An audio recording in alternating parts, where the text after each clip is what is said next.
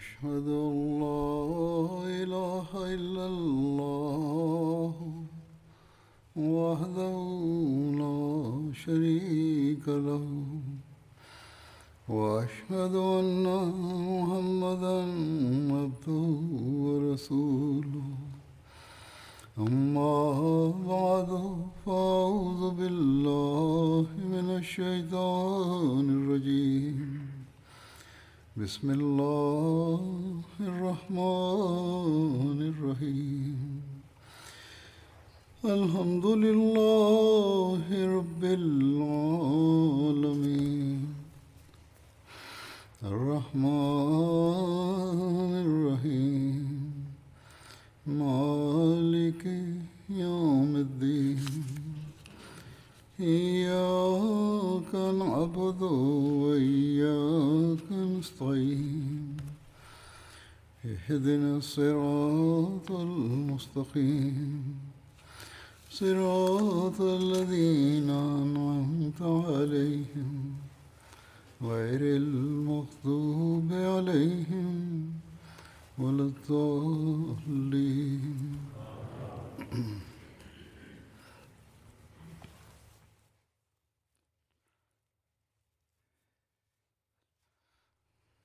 Abu Bakr Siddique அலியல்லாஹு அன்ஹு அவர்களின் காலத்தில் நடந்த போர்கள் குறித்து எடுத்துரைக்கப்பட்டு வந்தது. ஹிஜ்ரி பதிமூணாம் ஆண்டில் டமாஸ்கஸ் வெற்றி நிகழ்ந்தது. இது தொடர்பாக கொஞ்சம் விவரங்களை எடுத்துரைக்கின்றேன். இது ஹசரத் அபூபக்கர் அலியல்லாஹு அனுகு அவர்களின் காலத்தில் நடந்த கடைசி போராகும். டமாஸ்கஸின் இருப்பிடம் மற்றும் நிகழ்வு குறித்து இவ்வாறு வருகிறது. இந்த பழைய டமாஸ்கஸ் சிரியாவின் மத்திய ஆட்சியிடமாகவும் வரலாற்றை கொண்ட நகரமாகவும் விளங்கியது. துவக்கத்தில் இது சிலை வணக்கத்தில் மிக பெரும் தலைமையிடமாக இருந்தது. ஆனால் கிறிஸ்தவம் வந்தபோது அதனுடைய சிலைகள் இருந்த இல்லங்கள் தேவாலயங்களாக மாற்றப்பட்டன. இது ஒரு முக்கியத்துவம் வாய்ந்த வியாபார தலைமையகமாக இருந்தது. இங்கு அரேபியர்களும் குடியிருந்தனர். மேலும் முஸ்லிம்களின் வியாபார குழுக்கள் இங்கு வந்து சென்று கொண்டிருந்தன. இதன் காரணமாகவே இங்குள்ளவை பற்றி அவர்கள் அறிந்திருந்தார்கள். டமாஸ்கஸ் மதில் சூழ்ந்த ஒரு கோட்டை நகரமாக இருந்தது. பாதுகாப்பு மற்றும் உறுதியின் காரணமாக அதற்கு தனித்துவமான அந்தஸ்து இருந்தது.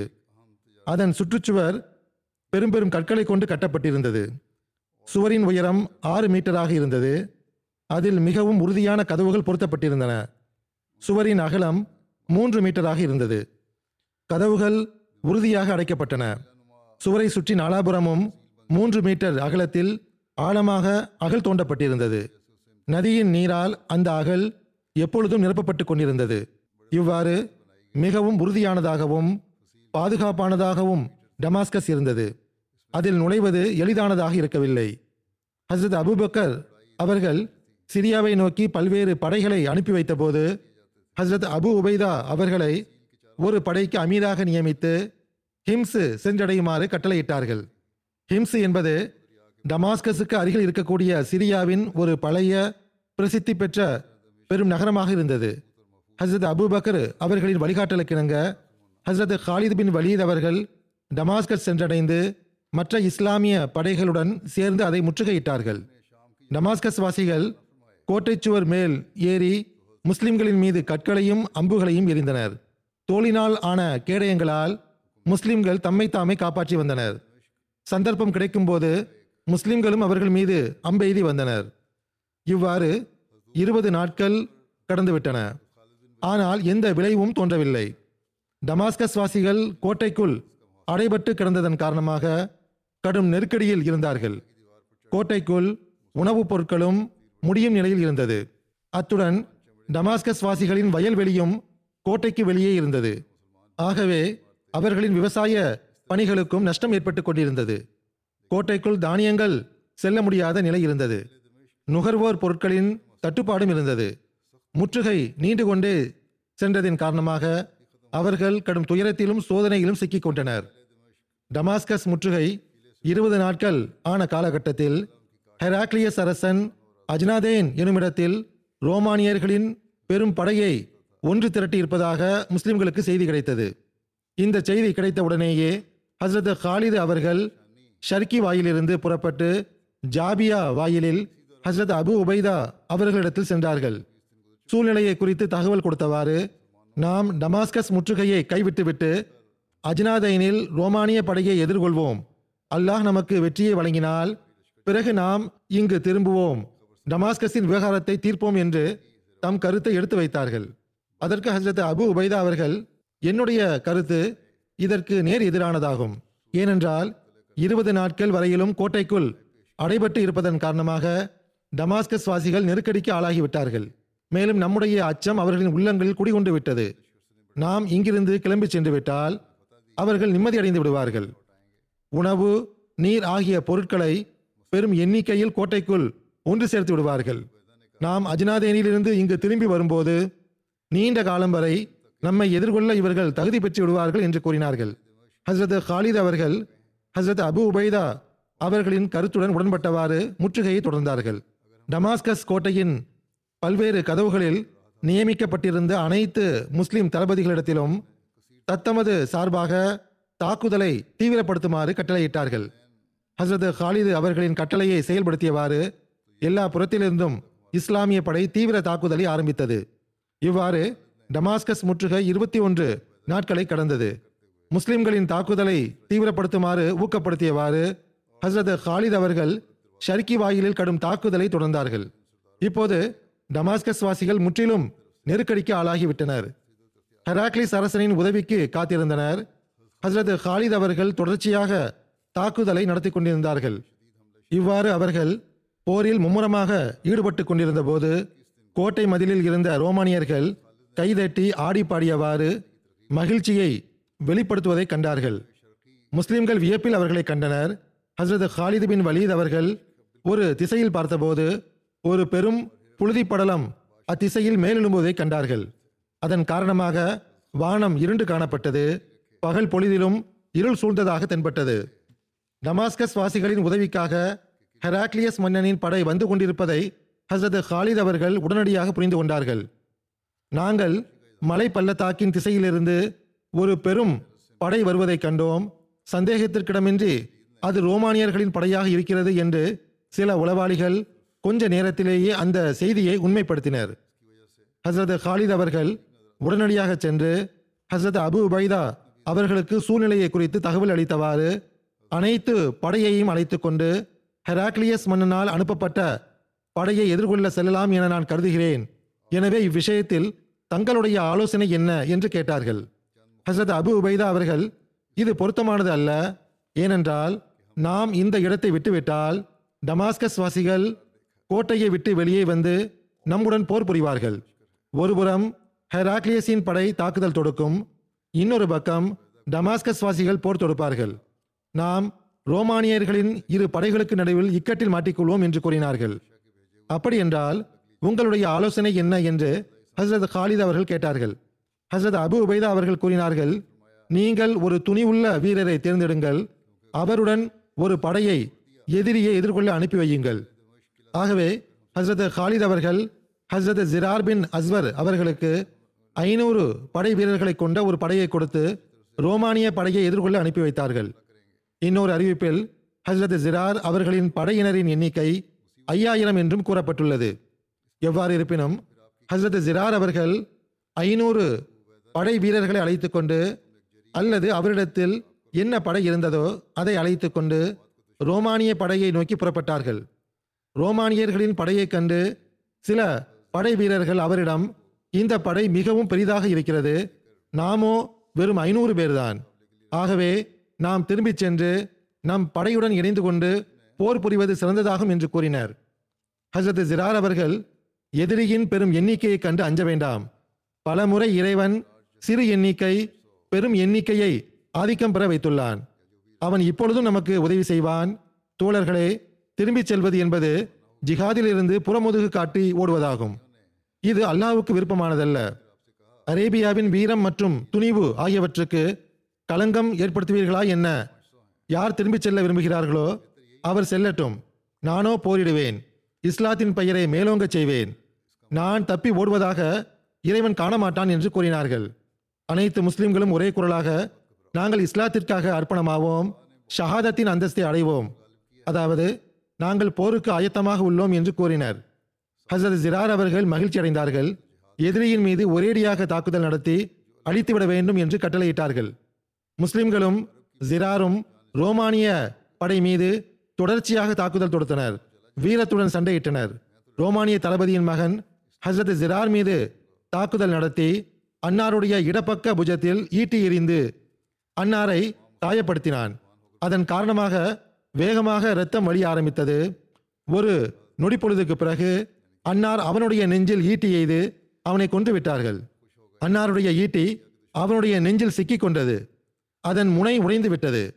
அன்னாருடைய ஈட்டி முனை இல்லாமல் இருப்பதைக் கண்ட ரோமானிய படை அன்னாரை நோக்கி விரைந்தார்கள். அன்னாரை சிறைபிடித்தனர். ஏனென்றால் கையில் ஆயுதம் இருக்கவில்லை. ஹசத் ஜிரார் அவர்கள் சிறைப்பிடிக்கப்பட்டதை சஹாபிகள் கண்டபோது மிகவும் துக்கமடைந்தார்கள் கவலையுற்றார்கள். அவர்கள் பல தற்காப்பு தாக்குதல்களை நடத்தினார்கள். ஆனால் அன்னாரை விடுவிக்க முடியவில்லை. ஹசரத் ஜிரார் அவர்கள் சிறைப்பிடிக்கப்பட்ட செய்தி ஹசரத் ஹாலித் அவர்களுக்கு கிடைத்தபோது அன்னார் மிகவும் கவலையுற்றார்கள். தோழர்களின் மூலமாக ரோமானிய படையை குறித்து தகவல்களை அறிந்து கொண்ட பின் ஹசரத் அபு உபைதா அவர்களிடம் ஆலோசனை செய்தார்கள். தாக்குதல் நடத்துவது குறித்து கருத்து கேட்டார்கள். ஹசரத் அபு உபைதா அவர்கள் கூறினார்கள் டமாஸ்கஸ் முற்றுகைக்கு போதிய ஏற்பாடு செய்துவிட்டு தாங்கள் தாக்குதல் நடத்துங்கள் என்றார்கள். ஏனென்றால் அப்போது ஹசரத் அபு உபைதா அவர்கள் கமாண்டராக இருந்தார்கள். ஹசரத் காலித் அவர்கள் முற்றுகைக்கு ஏற்பாடு செய்துவிட்டு தம் தோழர்களுடன் எதிரியை பின்தொடர்ந்தார்கள். எதிரி கிடைத்தவுடன் திடீரென்று தாக்குதல் நடத்திவிட வேண்டும் என அவர்களுக்கு வழிகாட்டியிருந்தார்கள். ஜிரார் அவர்களை அம்மக்கள் கொலை செய்திருக்கவில்லை என்றால் நாம் ஜிராரை ஒருவேளை விடுவித்துக் கொண்டு வர இயலும். ஜிரார் ஷஹீதாக்கப்பட்டிருந்தால் இறைவன் மீது ஆணையாக நாம் அவர்களை முழுமையாக பழிவாங்கலாம் ஜிரார் விஷயத்தில் அல்லாஹ் நமக்கு துன்பத்தை தரமாட்டான் என நான் நம்புகிறேன் என்று ஹசரத் ஹாலித் அவர்கள் கூறினார்கள். அப்போது ஒரு குதிரை படை வீரன் ஒரு நல்ல சிவப்பு குதிரையில் செல்வதை ஹசரத் ஹாலித் அவர்கள் கண்டார்கள். அவனுடைய கையில் நீண்ட மின்னுகின்ற ஈட்டி இருந்தது. அவனுடைய நடவடிக்கை மற்றும் தோற்றத்தை கண்டபோது வீரமும் ஞானமும் போர்த்திறனும் வெளிப்பட்டது. கவசத்திற்கு மேல் உடை அணிந்திருந்தான். முழு உடலையும் முகத்தையும் மறைத்திருந்தான். படைக்கு முன்னால் அவன் சென்று கொண்டிருந்தான். இந்த குதிரை வீரன் யாரென்று எனக்கு தெரிந்தால் நன்றாக இருக்குமே என ஹசரத் ஹாலித் அவர்கள் விருப்பப்பட்டார்கள்.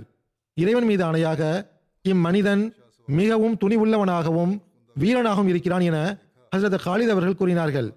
அனைவரும் அவனுக்கு பின்னால் சென்று கொண்டிருந்தனர். இஸ்லாமிய படை நிராகரிப்பாளர்களுக்கு அருகில் சென்றடைந்த போது அந்த குதிரை வீரன் ரோமானியர்கள் மீது தாக்குதல் தொடுத்ததை மக்கள் கண்டனர். பருந்து பறவைகள் மீது பாய்வதைப் போன்று அந்த தாக்குதல் இருந்தது. அவனுடைய அந்த ஒரே தாக்குதல் எதிரி படையில் அச்சுறுத்தல் ஏற்படுத்திவிட்டது. பிணங்களின் குவியல் உருவாகிவிட்டது. முன்னேறி சென்றவாறு எதிரி படையின் நடுப்பகுதிக்கு அவன் சென்று விட்டான். அவன் தன் உயிரை பொருட்படுத்தவில்லை. ஆகவே மீண்டும் திரும்பி காபிர்களின் படையை கிழித்து கொண்டு உள்ளே சென்று கொண்டே இருந்தான். எவன் முன்னால் வந்தாலும் துண்டு துண்டாக்கி கொண்டே சென்றான். இம்மனிதனின் இந்த நபர் ஹசரத் ஹாலித் அவர்களாகத்தான் இருக்க முடியும் என சிலர் கருதினர். ராஃபி அவர்கள் வியப்புடன் ஹசரத் ஹாலித் அவர்களை பார்த்து இந்த நபர் யார்? என கேட்டார்கள். ஹசரத் ஹாலித் அவர்கள் எனக்கு தெரியவில்லை. நானே இம்மனிதன் யார் என வியப்பில் உள்ளேன் என்றார்கள். ஹசரத் ஹாலித் அவர்கள் படைக்கு முன்னால் நின்று கொண்டிருந்தார்கள். அந்த மனிதன் ரோமானிய படையிலிருந்து வெளிப்பட்டான். எந்த ஒரு ரோமானிய படை வீரனும் அவனை எதிர்கொள்ள வரவில்லை. இவன் தன்னந்தனியாக பல வீரர்களை எதிர்கொண்டவாறு ரோமானியர்களுக்கிடையே சண்டையிட்டுக் கொண்டிருந்தான். அந்நேரத்தில் ஹசரத் ஹாலித் அவர்கள் தாக்குதல் நடத்தி அவனை நிராகரிப்பாளர்களின் வட்டத்திலிருந்து வெளியே கொண்டு வந்தார்கள். அம்மனிதன் இஸ்லாமிய படைக்குள் வந்தடைந்தான். ஹசரத் ஹாலித் அவர்கள் அவனிடம் நீ உனது கோபத்தை அல்லாவின் எதிரிகள் மீது வெளிப்படுத்தினாய். நீ யாரென்று கூறு என்றார்கள். அந்த வீரன் ஒன்றும் கூறவில்லை. மீண்டும் அவன் போருக்கு ஆயத்தமானான். ஹசரத் ஹாலித் அவர்கள் அவனிடம் அல்லாவின் அடியானே என்னையும் அனைத்து முஸ்லிம்களையும் நீ நிம்மதியின்மையில் ஆழ்த்திவிட்டாய். நீ இந்த அளவு உயிரை பற்றி அக்கறையற்றவனாக இருக்கிறாய். நீ யார் என்று கேட்டார்கள். ஹசரத் ஹாலித் அவர்கள் வலியுறுத்தி கேட்டதன் காரணமாக அவன் பதிலளித்தான். நான் கட்டுப்படாமையின் காரணமாக பதில் அளிக்க மறுக்கவில்லை என்பதல்ல. அதாவது நான் கட்டுப்படாதவன் என்பதால் தங்களுக்கு பதில் கூறவில்லை என்பதன்று. மாறாக எனக்கு வெட்கம் ஏற்படுகிறது. ஏனென்றால் நான் ஆண் கிடையாது பெண் ஆவேன் என்று அவர் கூறினார். பெண்களும் இந்த வீரத்தின் முன்மாதிரியை காட்டினார்கள். அந்த பெண் கூறினால் என்னுடைய வேதனையான உள்ளம் என்னை இக்களத்தில் இறக்கியது. ஹசரத் காலித் அவர்கள் அந்த பெண்ணிடம் நீ யார்? எந்த பெண்? என்று கேட்டார்கள். அதற்கு அந்த பெண்மணி நான் ஜிராரின் சகோதரி ஹவுலா பின் அஸ்வர் ஆவேன். சகோதரன் சிறைபிடிக்கப்பட்ட செய்தியை அறிந்தபோது தாங்கள் கண்டதை நான் செய்தேன் என்று கூறினார்கள். அதை கேட்ட ஹசரத் ஹாலித் அவர்கள் நாம் அனைவரும் ஒன்றுபட்டு தாக்குதல் நடத்துவோம். அல்லாஹ் ஜிராரை சிறைப்பிடிப்பிலிருந்து விடுவித்து விடுவான் என்று நம்புகிறேன் என்றார்கள். ஹசரத் ஹவுலா அவர்கள் கூறினார்கள் தாக்குதலில் நானும் முன்னணியில் இருப்பேன். பிறகு ஹசரத் ஹாலித் அவர்கள் முழுமையாக தாக்குதல் நடத்தினார்கள். ரோமானியர்களின் பாதங்கள் தடுமாறிவிட்டன. அவர்களின் படை சிதறுண்டு போனது. ஹசரத் ராஃபி அவர்கள் வீர சாகசத்தை காட்டினார்கள். முஸ்லிம்கள் மீண்டும் ஒருமுறை முழு தாக்குதலுக்கு ஆயத்தமான போது திடீரென நிராகரிப்பாளர்களின் படையிலிருந்து சிலர் இப்பக்கம் அடைக்கலம் கேட்டவாறு விரைவாக வந்தார்கள். அவர்களுக்கு அடைக்கலம் கொடுங்கள் என்னிடம் அழைத்து வாருங்கள் என்று ஹசரத் ஹாலித் அவர்கள் கூறினார்கள். நீங்கள் யார் என்று அவர்களிடம் அன்னார் கேட்டார்கள். நாங்கள் ரோமானிய படையைச் சேர்ந்தவர்கள் ஹிம்ஸில் வசிப்பவர்கள். சமாதானத்தை நாடுகிறோம் என்று அவர்கள் கூறினர். ஹசரத் ஹாலித் அவர்கள் ஹிம்ஸ் சென்ற பிறகுதான் சமாதானம் செய்ய முடியும். அதற்கு முன்பே இங்கு நாம் சமாதானம் செய்து கொள்ள முடியாது. ஆயினும் உங்களுக்கு அடைக்கலம் வழங்கப்படுகிறது. அல்லாஹ் தீர்ப்பு வழங்கும் போது நாங்கள் வெற்றி பெறும்போது அங்கு பேச்சுவார்த்தை நடத்தலாம். இப்போது ஒரு விஷயத்தை கூறுங்கள். எங்களுடைய ஒரு வீரர் உங்களின் தளபதியின் மகனை கொன்றவர். அவரை பற்றி உங்களுக்கு ஏதாவது தெரியுமா தெரியாதா என்று கேட்டார்கள். அதற்கு அவர்கள் மேலாடையின்றி இருந்த அந்த நபரை குறித்து நீங்கள் கேட்கிறீர்கள் என நினைக்கிறோம். அந்த நபர் எங்களுடைய பலரை கொன்றார் தளபதியின் மகனை கொன்றார். அவரா என்று கேட்டார்கள். அவரேதான் என்று ஹசரத் காலித் அவர்கள் கூறினார்கள்.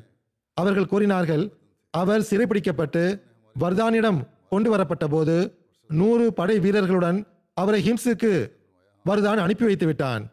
அரசனிடம் ஒப்படைக்கப்பட வேண்டும் என்று அனுப்பப்பட்டுள்ளார்.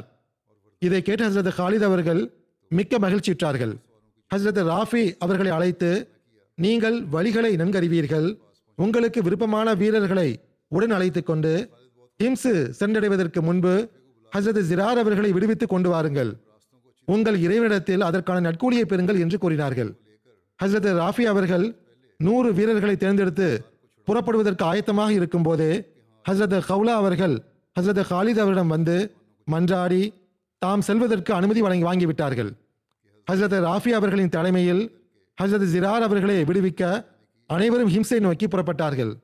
ஹசரத் ராஃபி அவர்கள் விரைவாக சென்றார்கள். ஓர் இடத்தை அடைந்த பிறகு அன்னார் தம் தோழர்களிடம் மகிழ்ச்சி அடையுங்கள் எதிரி இன்னும் முன்னால் செல்லவில்லை என்று கூறி தம்முடைய ஒரு படைப்பிரிவை அங்கு மறைத்து வைத்தார்கள். அவர்கள் அந்நிலையில் இருக்கும்போதே புழுதிப்படலம் மேலெழும்போது தென்பட்டது. முஸ்லிம்கள் எச்சரிக்கையாக இருக்க வேண்டும் என ஹசரத் ராஃபி கட்டளையிட்டார்கள். முஸ்லிம்கள் ஆயத்தமாக இருந்தபோதே ரோமானியர்கள் வந்து சேர்ந்தனர். ஹசரத் ஜிரார் அந்த மக்களின் கைதியாக இருந்தார் வேதனையுடன் கவிதைகளை பாடிக்கொண்டிருந்தார். தகவல் கூறக்கூடியவரே எனது சமுதாயத்திடம் கௌலாவிடமும் இந்த செய்தியை கொண்டு சேர்த்து விடுவீராக. நான் சிறைபிடிக்கப்பட்டுள்ளேன் தோல் பைகளினால் கட்டப்பட்டுள்ளேன். சிரியாவின் நிராகரிப்பாளர்களும் மார்க்கமற்றவர்களும் என்னை சுற்றியுள்ளனர். அனைத்து கவச உடைகளையும் அணிந்துள்ளனர். உள்ளமே துக்கத்தின் காரணமாகவும் வருத்தத்தின் காரணமாகவும் இறந்துவிடு. வீரத்தின் கண்ணீரே எனது கன்னத்தில் வழிந்தோடு என்று கவிதை வாசித்தார்கள். அந்த கவிதைகளின் மொழியாக்கம் இதுவாகும். இதை அவர்கள் பாடிக்கொண்டிருந்தார்கள். அப்போது ஹசரத் ஹவுலா அவர்கள் உரத்த குரலில் உம்முடைய பிரார்த்தனை ஏற்றுக்கொள்ளப்பட்டு விட்டது. அல்லாவின் உதவி வந்துவிட்டது நான் உமது சகோதரி ஹவுலா ஆவேன் என்று கூறியவாறு தக்பீர் முழக்கமிட்டு தாக்குதல் தொடுத்து விட்டார்கள். அத்துடன் பிற முஸ்லிம்களும் தக்பீர் கூறியவாறு தாக்குதல் தொடுத்தார்கள். முஸ்லிம்கள் அந்த படைப்பிரிவை கட்டுப்பாட்டுக்குள் கொண்டு வந்து விட்டார்கள். அனைவரையும் கொன்று விட்டார்கள். ஹசரத் ஜிரார் அவர்களுக்கு அல்லாஹ் விடுதலையை வழங்கினான். முஸ்லிம்களுக்கு போர் செல்வம் கிடைத்தது.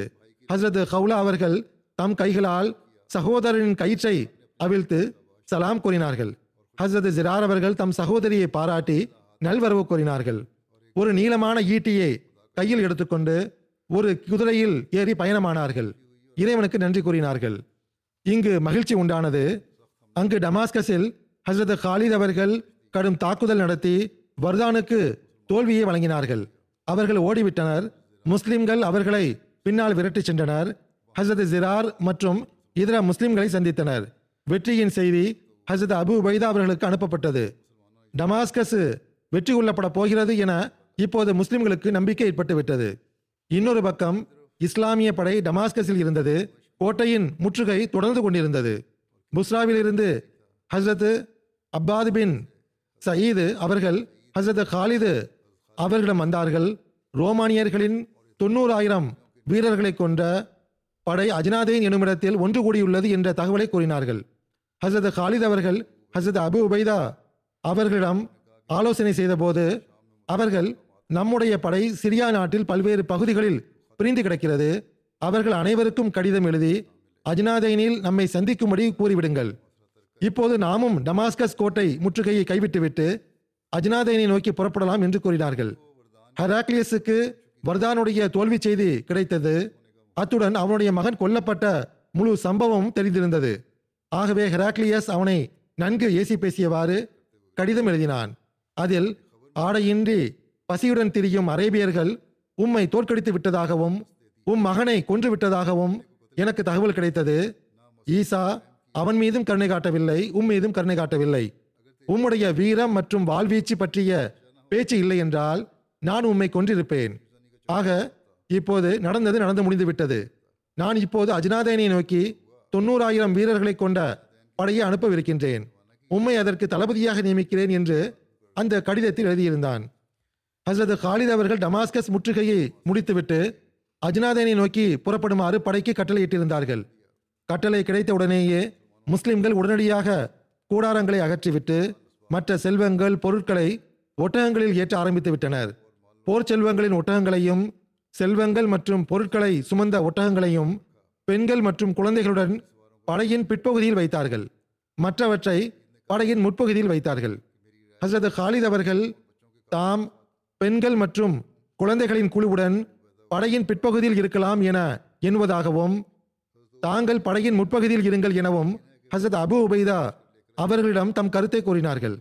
அதற்கு ஹசரத் அபு உபைதா அவர்கள் வர்தான் தன் படையை அழைத்து கொண்டு அஜ்னாதைனிலிருந்து டமாஸ்கஸுக்கு புறப்பட்டிருக்க வாய்ப்புண்டு. அவனை எதிர்கொள்ள வாய்ப்புள்ளது. நீங்கள் படைக்கு முன்னால் இருந்தால் அவர்களை தடுத்து நிறுத்த முடியும். எதிர்கொள்ள முடியும். ஆகவே நீங்கள் முன்னால் இருங்கள். நான் பின்னால் இருக்கிறேன் என்று கூறிவிட்டார்கள். உங்களின் ஆலோசனை பொருத்தமானதாக தெரிகிறது. நான் உங்களின் ஆலோசனை மற்றும் கருத்துக்கு எதிராக செயல்பட மாட்டேன் என்று ஹசரத் ஹாலித் அவர்கள் கூறினார்கள். இஸ்லாமிய படை டமாஸ்கஸ் முற்றுகையை கைவிட்டுவிட்டு புறப்பட்ட போது அதை கண்ட டமாஸ்கஸ் வாசிகள் மகிழ்ச்சியில் துள்ளி குதிக்க ஆரம்பித்தனர். கைதட்டி தம் மகிழ்ச்சியை வெளிப்படுத்தினர். இஸ்லாமிய படை புறப்பட்டது குறித்து டமாஸ்கஸ் வாசிகள் பல்வேறு கருத்துக்களை வெளிப்படுத்தினர். அஜ்னாதைனில் நம்முடைய மாபெரும் படை ஒன்று கூடியது பற்றிய தகவல் கிடைத்து முஸ்லிம்கள் சிரியா நாட்டில் உள்ள தம் இதர படைகளுடன் சென்று சேர செல்கின்றனர் என சிலர் கூறினர். முற்றுகையினால் நெருக்கடிக்கு உள்ளாகி வேறொரு பகுதிக்கு படையெடுத்து சென்று விட்டனர் என சிலர் கூறினர். சிலர் எந்த அளவுக்கு கூறினர் என்றால் ஹிஜாஸ் நாட்டை நோக்கி ஓடிச் செல்கின்றனர் திரும்பிச் செல்கின்றனர் என்றும் கூறினர். டமாஸ்கஸ் வாசிகள் போலிஸ் என்ற ஒரு மனிதரிடத்தில் ஒன்று கூடினர். அவன் அதற்கு முன்பு எந்த ஒரு போரிலும் சஹாபிகளுக்கு முன்னால் வரவில்லை. இவன் ஹெராக்லியஸுக்கு மிகவும் நம்பிக்கைக்குரியவனாகவும் மிகச்சிறந்த வில்லாளியாகவும் இருந்தான். டமாஸ்கஸ் வாசிகள் அவனை அமீராக ஆக்கி கொண்டனர். எல்லாவித பேராசைகளையும் ஊட்டி போருக்காக அவனை ஒப்புக்கொள்ள வைத்தனர். அத்துடன் அவர்கள் போர்க்களத்தை விட்டு நாங்கள் ஓட மாட்டோம் என்றும் எங்களில் எவர் அவ்வாறு களத்தை விட்டு விடுவாரோ அவரை நீங்கள் உங்கள் கைகளால் கொன்றுவிட உங்களுக்கு அதிகாரம் உள்ளது என்றும் சத்தியங்களை செய்தனர். இந்த ஒப்பந்தம் உடன்படிக்கை முழுமையடைந்த போது போலீஸ் வீட்டுக்கு சென்று கவசத்தை அணிந்தபோது எங்கே செல்கிறீர்? என அவனது மனைவி கேட்டாள். டமாஸ்கஸ் வாசிகள் என்னை தம் அமீராக ஆக்கியிருக்கின்றனர். இப்போது அரேபியர்களுடன் நான் போரிட செல்கிறேன் என்று போலீஸ் கூறினான். அவனது மனைவி இவ்வாறு செல்ல வேண்டாம். வீட்டில் இருங்கள். உம்மிடத்தில் அரேபியர்களுடன் போரிட ஆற்றல் இல்லை. தேவையின்றி அவர்களுடன் போர் செய்ய வேண்டாம். நான் இன்றுதான் கனவில் கண்டேன். உம்முடைய கையில் வில் உள்ளது. குருவிகளை நீங்கள் வேட்டையாடி கொண்டிருக்கிறீர்கள் சில குருவிகள் காயமுற்று விழுந்து விடுகின்றன ஆனால் அவை எழுந்து பறக்க ஆரம்பிக்கின்றன. நான் திகைப்பில் இருந்தேன். திடீரென மேலே இருந்து பருந்துகள் வந்துவிட்டன. ஒன்று அல்ல பல பருந்துகள் வந்துவிட்டன. உங்கள் மீதும் உங்களுடைய தோழர்கள் மீதும் எவ்வாறு தாக்குதல் நடத்தின என்றால் உங்கள் அனைவரையும் அழித்துவிட்டன என்று அவனுடைய மனைவி கூறினாள். என்னையும் நீ கனவில் கண்டாயா என்று போலீஸ் கேட்டான். ஆம் என அவள் கூறினாள்.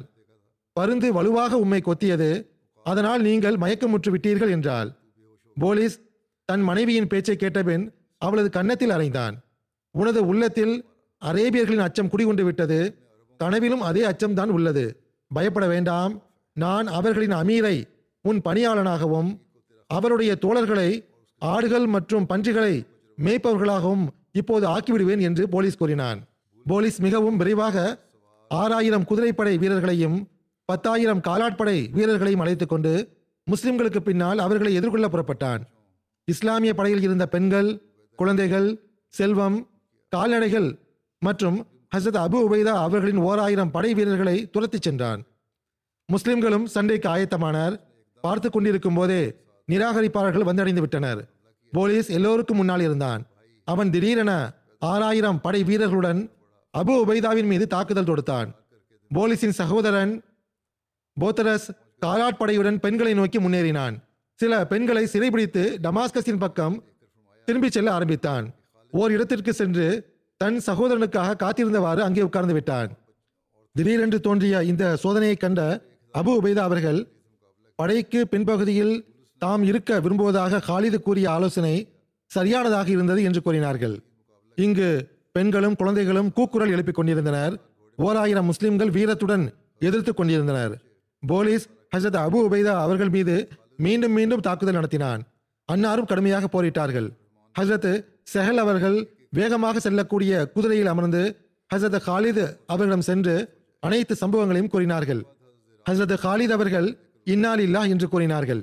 பெண்களையும் குழந்தைகளையும் பாதுகாப்பதற்காக அன்னார் ஹசரத் ராஃபி மற்றும் ஹசரத் அப்துல் ரஹ்மான் பின் அவுஃப் ஆகியோருக்கு தலா ஓர் ஆயிரம் வீரர்களை கொண்ட படைகளை கொடுத்து அனுப்பி வைத்தார்கள்.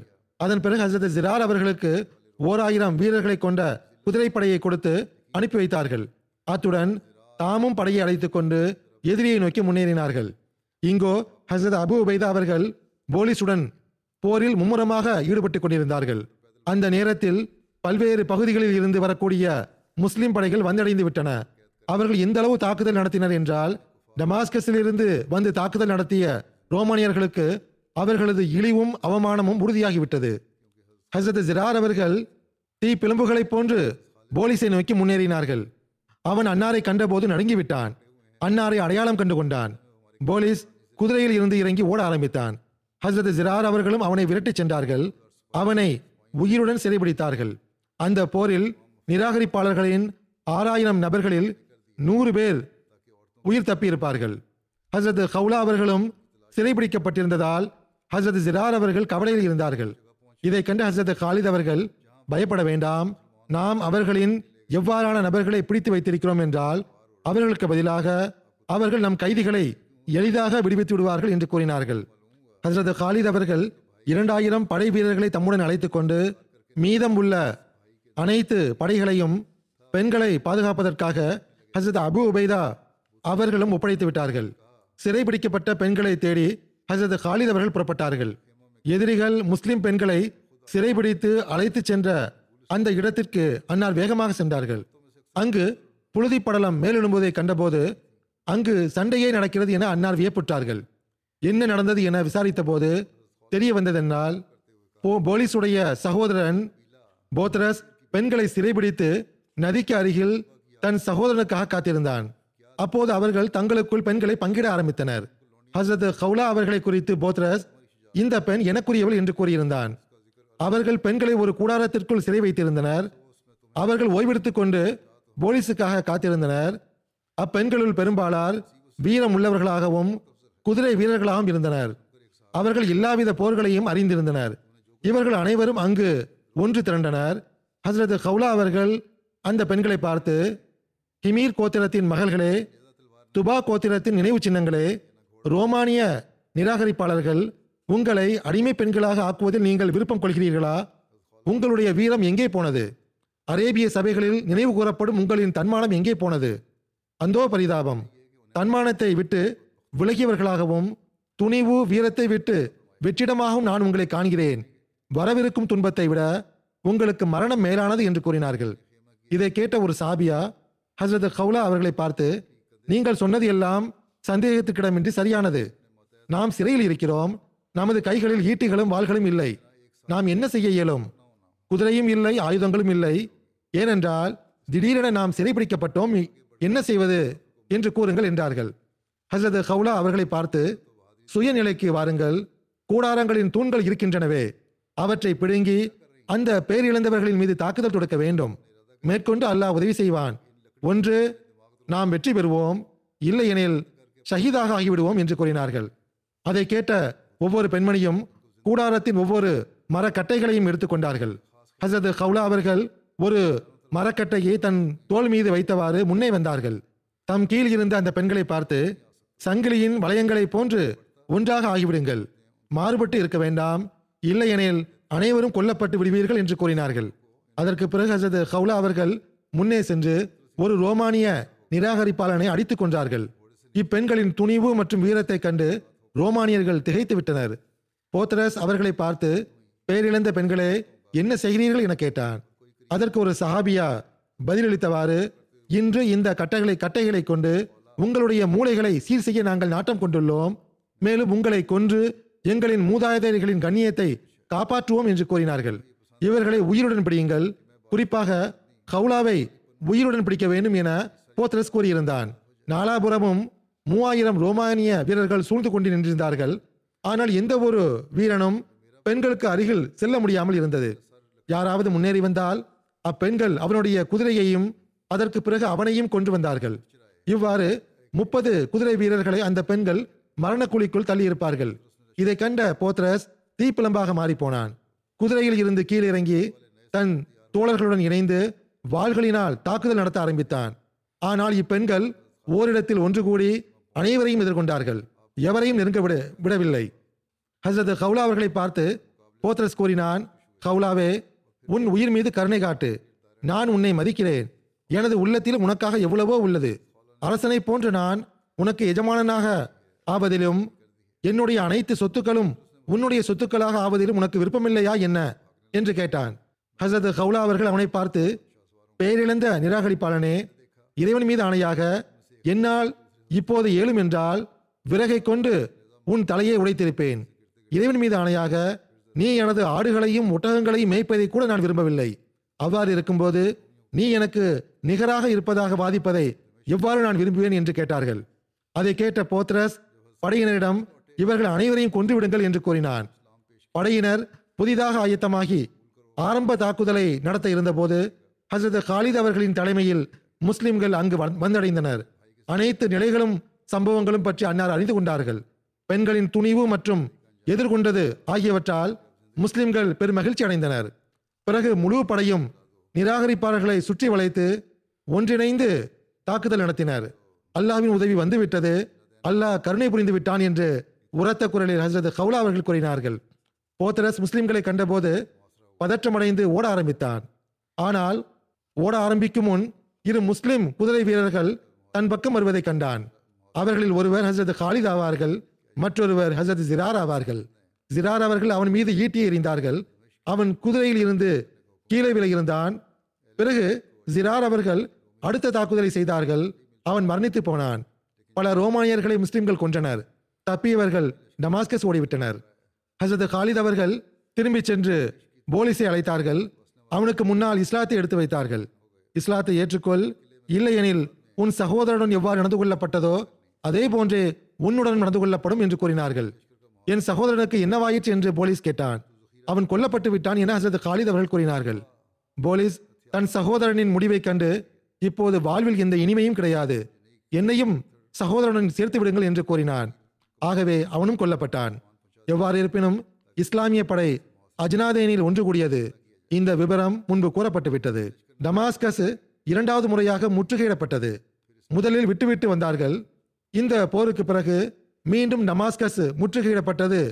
தொடர்பாக எழுதப்பட்டுள்ளது என்னவென்றால் அஜ்னாதேன் வெற்றிக்கு பிறகு ஹசரத் காலித் அவர்கள் இஸ்லாமிய படையை டமாஸ்கஸை நோக்கி மீண்டும் முன்னேறுமாறு கட்டளையிட்டார்கள். அஜ்னாதேனில் ரோமானிய படை தோல்வியுற்ற செய்தி டமாஸ்கஸ் வாசிகளுக்கு முன்பே கிடைத்துவிட்டது. இப்போது இஸ்லாமிய படை டமாஸ்கஸை நோக்கி வருகிறது என்ற செய்தி கிடைத்தபோது அவர்கள் மிகவும் பயந்து போனார்கள்.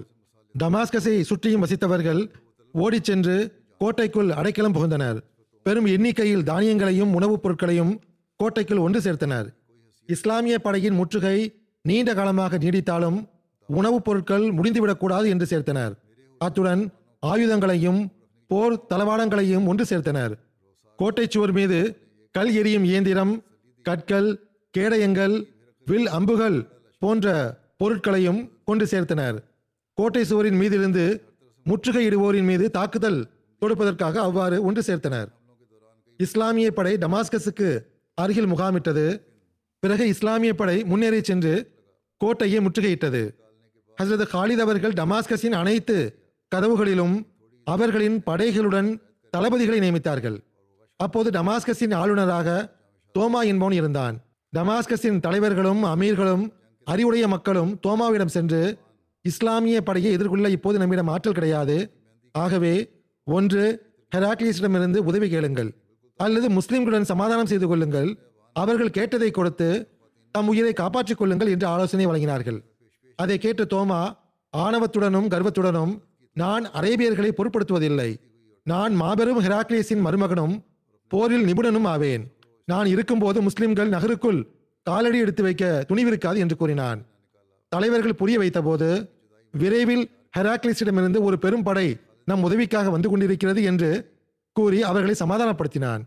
எல்லா புறத்திலிருந்தும் முஸ்லிம்கள் மீது கடும் தாக்குதல் தொடுக்குமாறு தோமா கட்டளையிட்டான். அந்த தாக்குதல்களினால் பல முஸ்லிம்கள் காயமுற்றார்கள் பல முஸ்லிம்கள் ஷஹீதானார்கள்.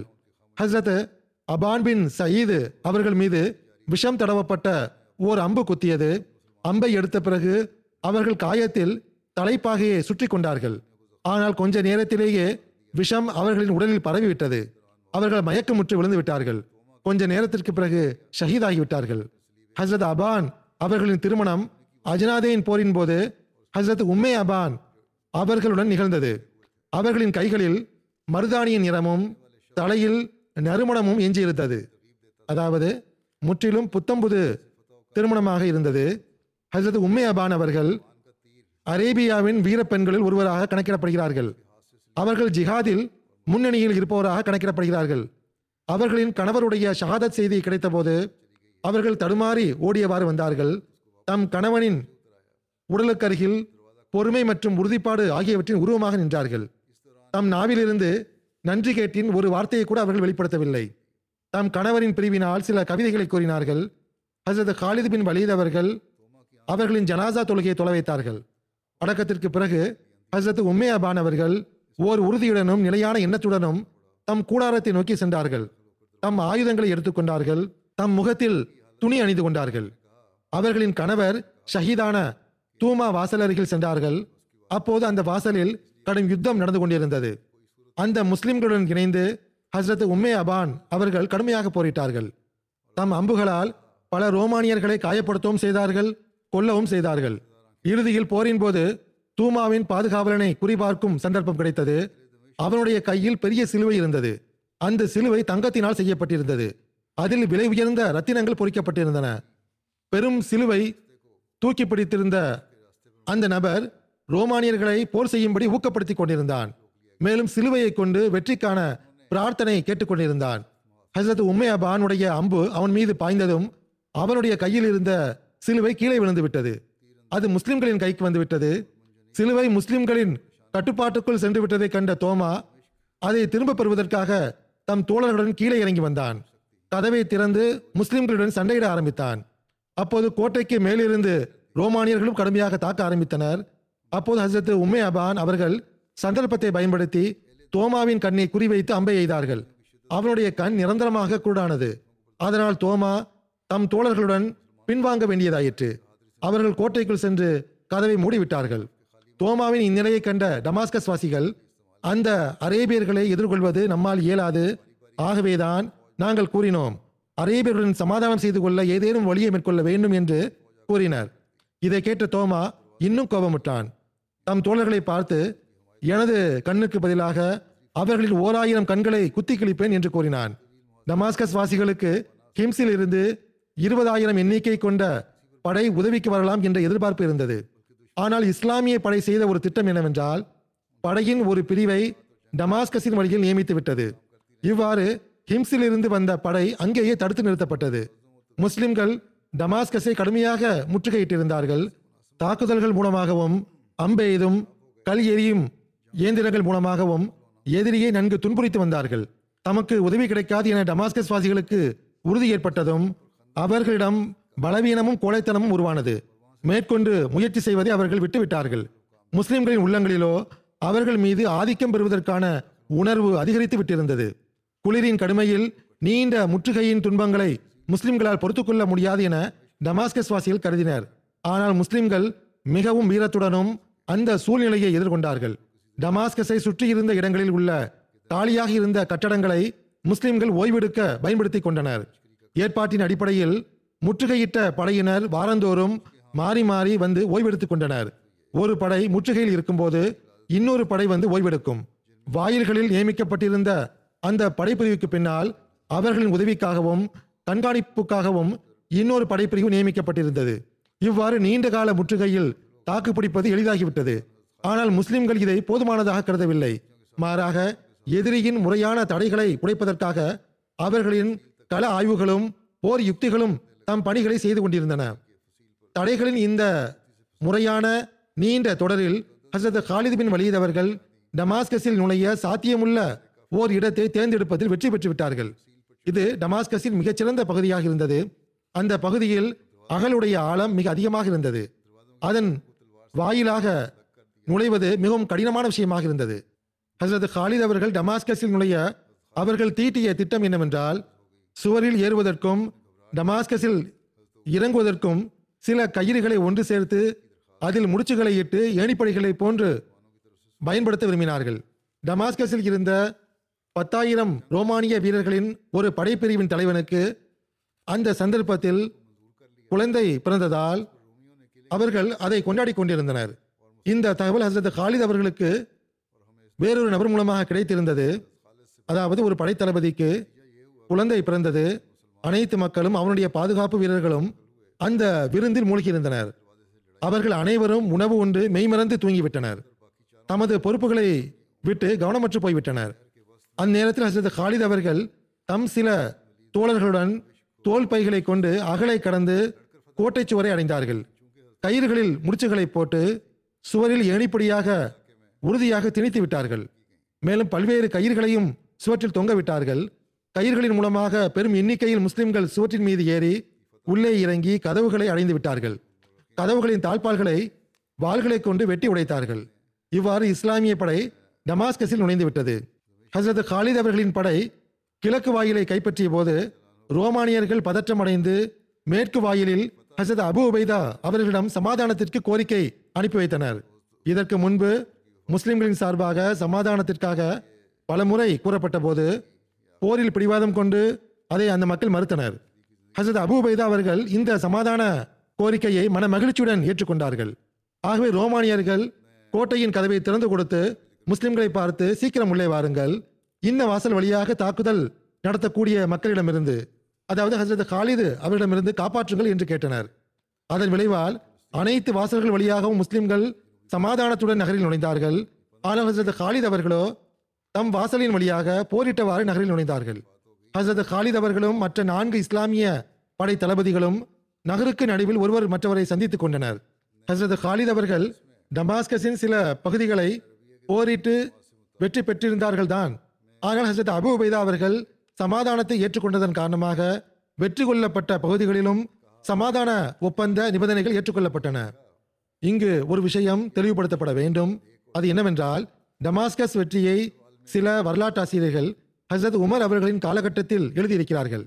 ஆனால் டமாஸ்கஸின் இந்த போர் ஹசரத் அபுபக்கர் ரலியல்லாஹ் அன்ஹு அவர்களின் ஹிலாஃபத் காலகட்டத்தில் துவங்கியிருந்தது. இதனுடைய வெற்றி செய்தி மதினாவுக்கு அனுப்பப்பட்ட போது ஹசரத் அபுபக்கர் ரலியல்லாஹு அன்ஹு அவர்கள் ஒஃபாத்தாகி இருந்தார்கள் ஆக இது ஹசரத் அபுபக்கர் அவர்களின் காலத்தில் நிகழ்ந்த இறுதி போராக இருந்தது. இன்ஷா அல்லாஹ் இனி வரும் காலத்தில் ஹசரத் அபுபக்கர் அவர்களின் வாழ்வினுடைய மீதம் உள்ள பிற அம்சங்கள் எடுத்துரைக்கப்படும். தற்போது நான் சில மர்ஹூம்களின் நட்குறிப்பை எடுத்துரைக்க விரும்புகின்றேன். முதலாவதாக மதிப்பிற்குரிய உமர் அர்கூப் சாஹிபை பற்றிய குறிப்பாகும். இவர் தெற்கு பாலஸ்தீனின் ஜமாத் தலைவராக இருந்தார்கள். ஆகஸ்ட் பதினைந்தாம் தேதி எழுபதாம் வயதில் இவரது மரணம் நிகழ்ந்தது. இன்னால் இல்லாஹி வ இன்னா இலேஹி ராஜிவூன் உமர் அர்கூப் சாஹிப் அவர்களுக்கு ரெண்டாயிரத்தி பத்தாம் ஆண்டில் எம்டிஏ அல் அரபியா மூலமாக ஜமாத்தின் அறிமுகம் கிடைத்தது. அதை குறித்து அவர்கள் கூறியது என்னவென்றால் நான் முதல் முதலில் எம்டியை பார்த்தபோது சந்தேகத்திற்கிடமின்றி இம்மக்கள் நல்லவர்கள் என்று உணர்ந்து கொண்டேன். ஒருபுறம் நான் இஸ்லாமிய உலகை கண்டபோது கொலை கொள்ளை திருட்டு பரஸ்பர வெறுப்பு ஆகிய நிலையில் கண்டேன்.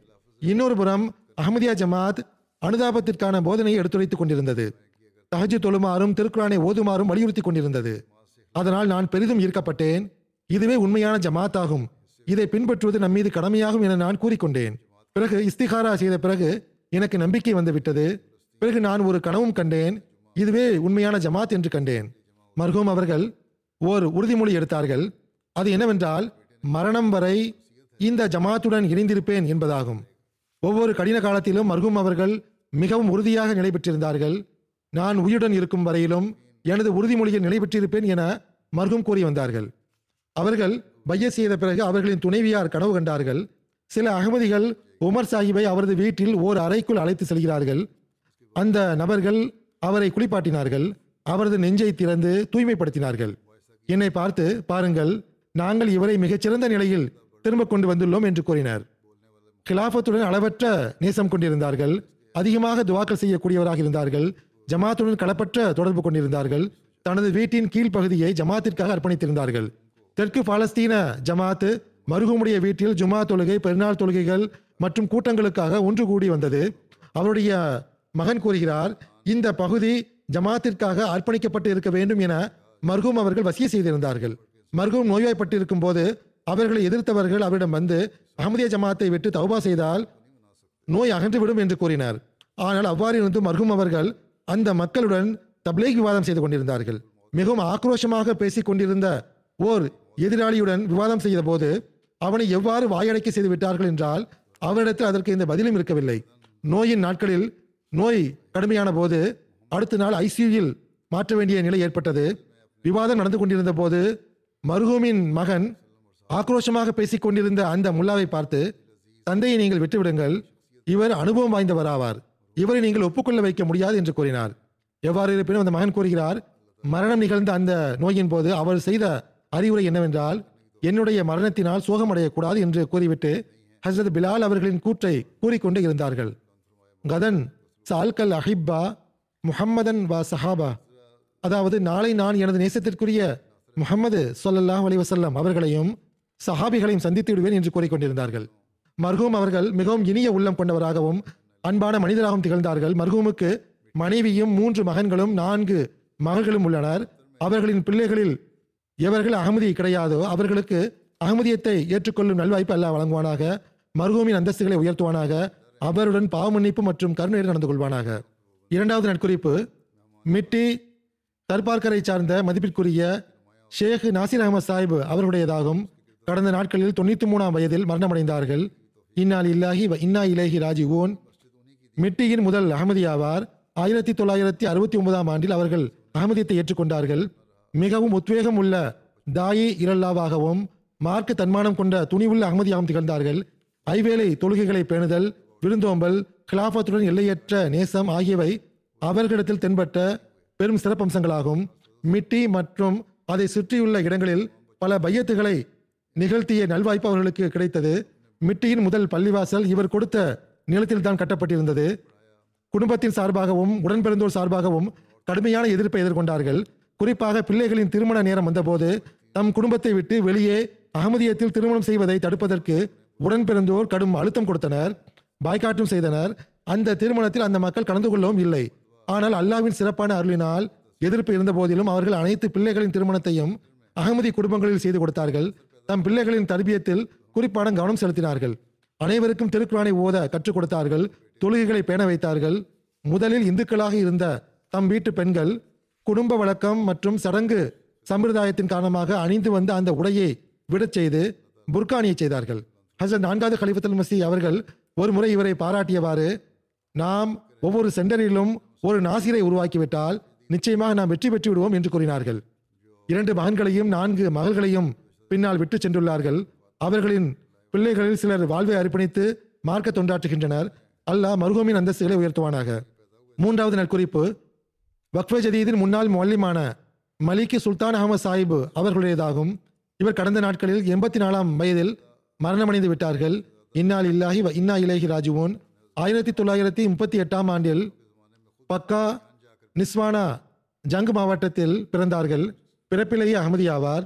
இவரது குடும்பத்தில் ஷேசாதா என்று அழைக்கப்பட்ட இவரது தந்தை சஜாதா சாஹிப் மூலமாக அகமதியத் வந்தது அவர்கள் ஹசரத் முஸ்லீம் மவுத் அலி அல்லாஹ் அன்ஹு அவர்களின் காலத்தில் காதியானுக்கு சென்று பைய செய்தார்கள். மிடில் வரை கல்வி கற்ற பிறகு ஆயிரத்தி தொள்ளாயிரத்தி அறுபதாம் ஆண்டில் வக்ஃபு ஜதீதின் கீழ் தொண்டாற்ற விண்ணப்பம் செய்தார்கள். அவருடைய வக்ஃபு ஏற்றுக்கொள்ளப்பட்டது. ஹசரத் நான்காவது கலிஃபத்துல் மசி அவர்கள் வக்ஃபு ஜதீதின் இன்சார்ஜாக இருந்தபோது அன்னாரின் தர்பியத்தின் கீழ் இருந்தார்கள்.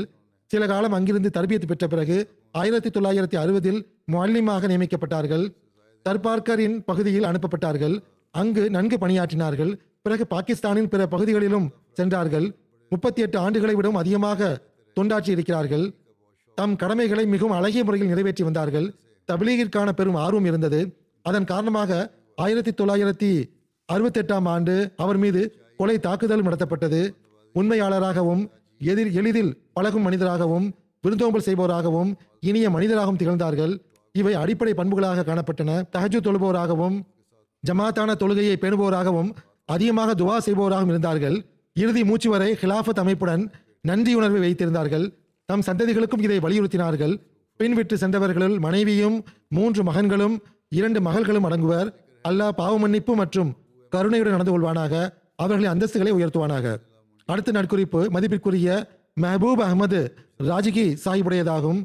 சாதுல்லா போர் மண்டி பஹாவுத்தனை சேர்ந்தவர். இவரும் கடந்த நாட்களில் எண்பத்தி ஆறாம் வயதில் மரணமடைந்து விட்டார்கள். இன்னால் இல்லாஹி இன்னா இலகி ராஜுவோன். மருகு மூசியாக இருந்தார்கள். இரண்டு மகன்களையும் ஒரு மகளையும் பின்விட்டு சென்றுள்ளார்கள். ஒரு மகன் ஜெர்மனியில் இருக்கிறார் சிலர் லாகூரில் இருக்கிறார்கள். மர்ஹூம் அவர்கள் ஹஸ்ரத் மசிஹிமோத் அலி சலாத்து இஸ்லாம் அவர்களின் சஹாபி ஹஸ்ரத் குலாம் அலி சாஹிப் ராஜிகி அவர்களின் மகனும் ஹஸ்ரத் மௌலவி குலாம் ரசூல் சாஹிப் ராஜிகி அவர்களின் சகோதரரின் மகனும் ஆவார்கள். அத்துடன் மௌலவி கவுஸ் முகமது சாஹிப் அவர்களின் மகள் வழி பேரனும் ஆவார்கள். இவருடைய மகன் மப்ரூர் சாஹிப் கூறுகிறார்கள் சாதுல்லாபூர் ஜமாத்தின் தலைவராக முப்பத்தி ஏழு ஆண்டுகள் தொண்டாற்றும் நல்வாய்ப்பு பெற்றார்கள். மிகவும் அதிகமாக துவா செய்யக்கூடியவராகவும் ஹசரத் நபி நாயம் சல்லாஹ் அலி செல்லம் மற்றும் ஹசரத் மசீமோத் அலை சலாத்து இஸ்லாம் ஆகியோரை உண்மையாக நேசிப்பவராகவும் கிலாஃபத்துடன் அளவற்ற நேசம் கொண்டவராகவும் துணிவுள்ள வீரமுள்ள இயக்க தொண்டவரா தொண்டராகவும் விளங்கினார்கள். மூன்று முறை இறைவழியில் கைதாகி சிறை செல்லும் நல்வாய்ப்பு பெற்றார்கள். ஐவேளை தொழுகைகளை பேணி வந்ததுடன் முறையாக நீண்ட நேரம் வரை தகச்சு தொழுபவராகவும் திகழ்ந்தார்கள். எண்ணற்ற சந்தர்ப்பங்களில் அவர்களின் துவாக்களை அல்லாஹ் உடனடியாக ஏற்றுக்கொண்டுள்ளான். ஆன்மீக கனவுகளையும் கஷ்புகளையும் காணக்கூடியவராக திகழ்ந்தார்கள். சிறைவாசத்தின் போதும் அவர்களுக்கு பல முறை கனவுகள் வந்துள்ளன. அதாவது இன்ன நேரத்தில் விடுதலை செய்யப்படுவீர் என்றோ அல்லது இன்ன நேரத்தில் இன்ன சம்பவம் நிகழும் என்றோ கனவில் காட்டப்படும். அது அவ்வாறே நடந்தும் வந்துள்ளது. பகல் பொழுதில் பெரும்பாலும் தருவது மற்றும் துவாக்களில் மூழ்கி இருப்பார்கள் ஒருவர் இவ்வாறு எழுதியுள்ளார் ஒரு நாள் ஃபஜர் தொழுகைக்கு மர்ஹூம் அவர்கள் வந்தார்கள். அந்த நபர் மருகுமை தொட்டு பார்த்தபோது அன்னாருக்கு கடும் காய்ச்சல் இருந்தது. அவ்வாறு இருந்தும் ஜமாத்தாக தொழுவதற்கு பள்ளிவாசலுக்கு வந்தார்கள். எம்டிஏவுடனும் கிலாபத்துடனும் எந்த அளவுக்கு நேசம் இருந்ததென்றால் கேட்கும் திறன் குறைந்த போதிலும் புரியவில்லை என்றாலும் ஹுத்துபாவின் போது டிவிக்கு முன்னால் அமர்ந்து கண்டிப்பாக கேட்க முயற்சி செய்வார்கள். அன்னாருடைய மரணத்திற்கு பிறகு அக்கம்பக்கத்து கிராமங்களைச் சார்ந்த அகமதி அல்லாதோர் மிகவும் அதிகமாக வந்தனர். அதற்கு முன்பும் வருவார்கள் தான் அன்னார் மீது பெரும் நம்பிக்கை இருந்தது. துவாவுக்காக வருவார்கள். துவா செய்யுமாறு கூறி வந்தவர்கள் ஒஃபாத்திற்கு பிறகு வந்து மிகவும் வருந்தினார்கள். இவர் அகமதியாக இல்லை என்றால் நூற்றுக்கணக்கில் ஆயிரக்கணக்கில் இவருக்கு சீடர்கள் இருந்திருப்பார்கள் என்று கூறினார். இவருடைய துவாக்கள் ஏற்றுக்கொள்ளப்பட்ட சம்பவங்களை பல அகமதி அல்லாதோரும் எடுத்துரைத்தனர். உதாரணங்களை எடுத்து கூறினார். அல்லாஹ் அன்னாருடன் பாவ மன்னிப்பு மற்றும் கருணையுடன் நடந்து கொள்வானாக. அவர்களின் நன்மைகளை அவர்களின் சந்ததிகளுக்கும் தொடரச் செய்வதற்கான நல்வாய்ப்பு வழங்குவானாக.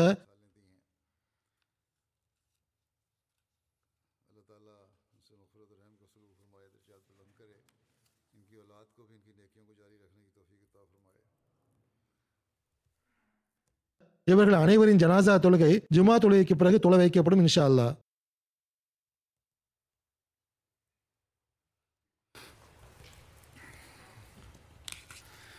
یہ سب جو نماز ان شاء اللہ نمازوں کے بعد ان کے جماعت جنازہ ادا کی جائے گی الحمد للہ الحمد للہ نحمده نسخر ونستغفره ونؤمن به ونتوكل عليه. ونعوذ بالله من شرور أنفسنا ومن سيئات أعمالنا. من يهده الله فلا مضل له ومن يضلل فلا هادي له. ونشهد أن لا إله إلا الله ونشهد أن محمدا عبده ورسوله.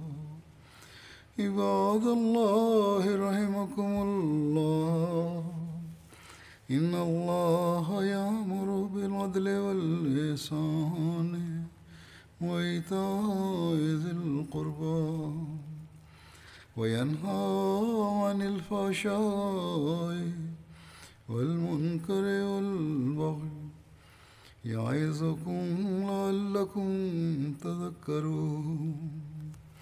اذكروا الله يذكركم وادعوه يستجب لكم ولذكر الله أكبر.